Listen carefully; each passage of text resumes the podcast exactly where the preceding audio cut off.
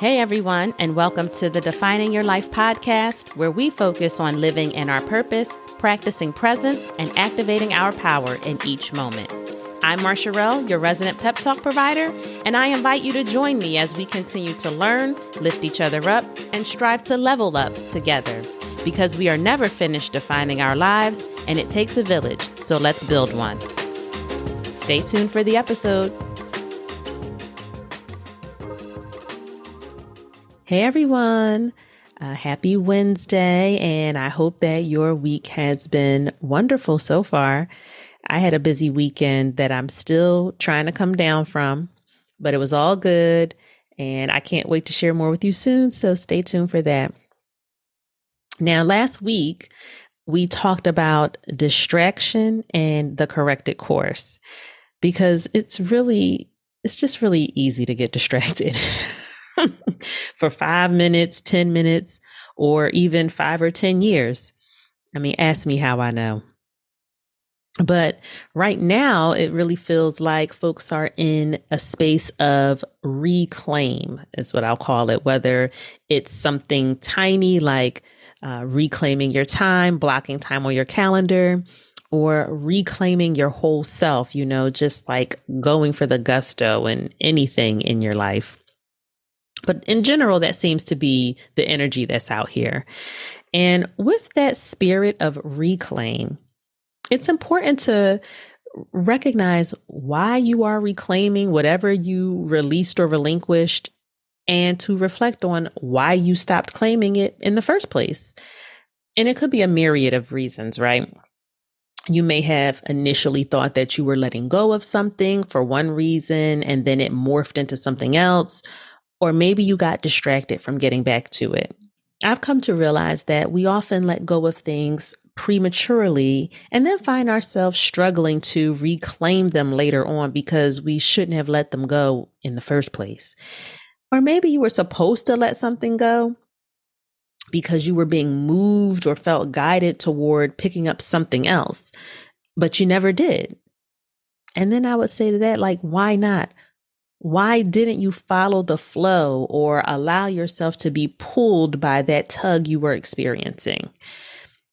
Which brings me to the point I want to drive home today, which is go with your gut, right? We were given instinct for a reason. We're not meant to just bypass it or run it like a red light. It is, or rather, it should be an integral part of our lives and how we move. Have you ever found yourself talking yourself out of what you knew to be true or what you knew deep down in your gut you should be doing? Why do we do this? We must make it a habit to trust ourselves more. Intuition is defined as a thing that one knows or considers likely from instinctive feeling rather than conscious reasoning. That's from some dictionary version, y'all. I don't recall which one. Now, I'm typically a person that likes to mull things over, you know, think it through, really thinking that thing off the table, under the table, out the door, down the hill, and out of sight. And surely, even me describing it that way, you can see the danger in that process, right? There's no room left for instinct there, no room to trust intuition. And the more I find myself thinking, the deeper I am burying my God given ability to know what I know when I know it. Now, don't get me wrong, there's absolutely a place for conscious reasoning in our lives because we can't be out here just going off the deep end all the time, right? You should for sure, and I mean for sure, measure risk you may know or may not know by now, I'm pretty risk averse. So, again, you should for sure measure risk because we need balance. But at least for me, I can identify sometimes in my life where I overanalyzed something or asked for advice or altered my moves when my very first instinct was the right one. And recognizing that now really kind of hurts when I reflect on it, you know? I talked about this a while back as I've been working on it, but This is a reminder to myself and all of you if you happen to struggle, because even in all of my growth, this still remains a prominent area of opportunity for me. When we train ourselves in a certain way for so long, it does take a long time to recover from those behaviors. But don't give up. If you dig deep enough, you can recover your whole self. And so that's what I'm striving toward. I hope that you're striving toward the same. The Forbes article, Four Ways That Trusting Your Intuition is a Superpower, identifies intuition as non conscious emotional information. When you're going with your gut, it's not that you're just pulling something out of the sky. You're really tapping into internal information that isn't solely based on logic, but could be based on past experiences that you have attached an emotion to. So, in that respect, you have the combination of experience and emotion you know, this experience has caused this emotion, and that has helped you to form an opinion about something that could very well have been logical but your response may be based on how you feel. And I'm sure we can all agree that that's not wrong. There's really so much more to explore here. I could go on and on, but I'm not. we can pick this up another day. But when we go with our gut, some of the fear comes from that question we often ask ourselves, you know, but what if I'm wrong? Or what if I'm tripping? You know, which is what I often ask myself. Am I blowing this out of proportion? I must admit, I can be one for the dramatics. And so, in an effort to keep that in check, it can sometimes lead to me, though, suppressing my feelings because I don't want to exaggerate something, you know, or, or blow it out of proportion. But what would happen if we, as an I, reframe these questions, these gut questions? Particularly around life decisions that have the potential to propel us forward in life or may be attached to some form of success or emotional fulfillment. Should the question be, what if I'm wrong? Or should it really be, what if I'm right?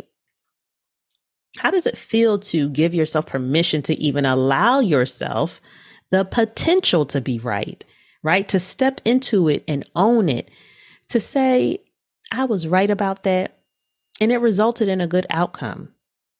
Think of the world of possibilities that you open up for yourself by just reframing those words. You may be looking to others in your life to make decisions for you so that you don't have to even deal with questioning your own instincts, particularly when decisions are hard because of the ownership attached to them, right? Because in the chance that it doesn't go right, it feels a little easier to not take full responsibility. Or does it? It doesn't free you from the burden if it goes wrong. But if you go with your gut and put some skin in the game, you're going to move different. You're going to fight harder. You're going to work harder. You're not going to throw in the towel prematurely, right? You have to have a stake in your life. And when you are making those gut decisions, you truly are the head stock trader on the block, whether you are winning or losing. Now, there may be times when you feel like you didn't really leave the decision making to someone else or leave something to chance.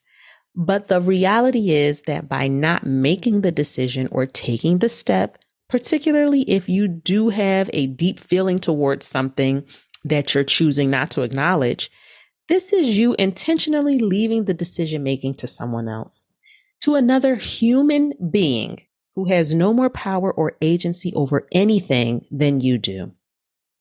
So take back your power, that possession of yourself that God has granted you. You know when you need to go with your gut versus when you need to enlist the help or expertise of others or the logic, right? So you don't have to transfer your power to someone else that you think can handle that better than you. Because once you do that, it's really, really hard to get it back. I came across another article entitled, When to Trust Your Gut Feeling your body's inherent intelligence. And the author states that when you experience an unsettling gut feeling, this can often mean that a decision doesn't align with your core values.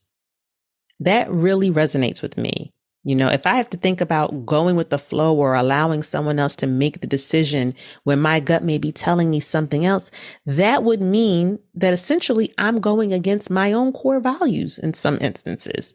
And that's deep and enough. It's actually enough to make me stop and think about how I'm going to continue moving forward. Maybe you've made the decision to allow someone else to make the decisions for you in the past and you regret that and wish you trusted your gut instead. Well, that's water under the bridge. Let it go and allow yourself to move on. But the next time a situation comes up and you feel that internal tugging, don't ignore it. It's there for a reason. It's a reflection of who you are at your core. And if you ignore those foundational blocks that are deep below the surface when they try to come up and show themselves to you on your path, how will you ever become who God would have you to be? I'll leave you with a few words from Dr. Wayne Dyer today. If prayer is you talking to God, then intuition is God talking to you. I think that sums it up, y'all. Listen to your gut and listen to God, right? Thanks so much for listening today. If what you have been hearing has been beneficial, don't forget to share, follow, rate, and review the pod. I can't wait to chat with you all again next week. Take care until then.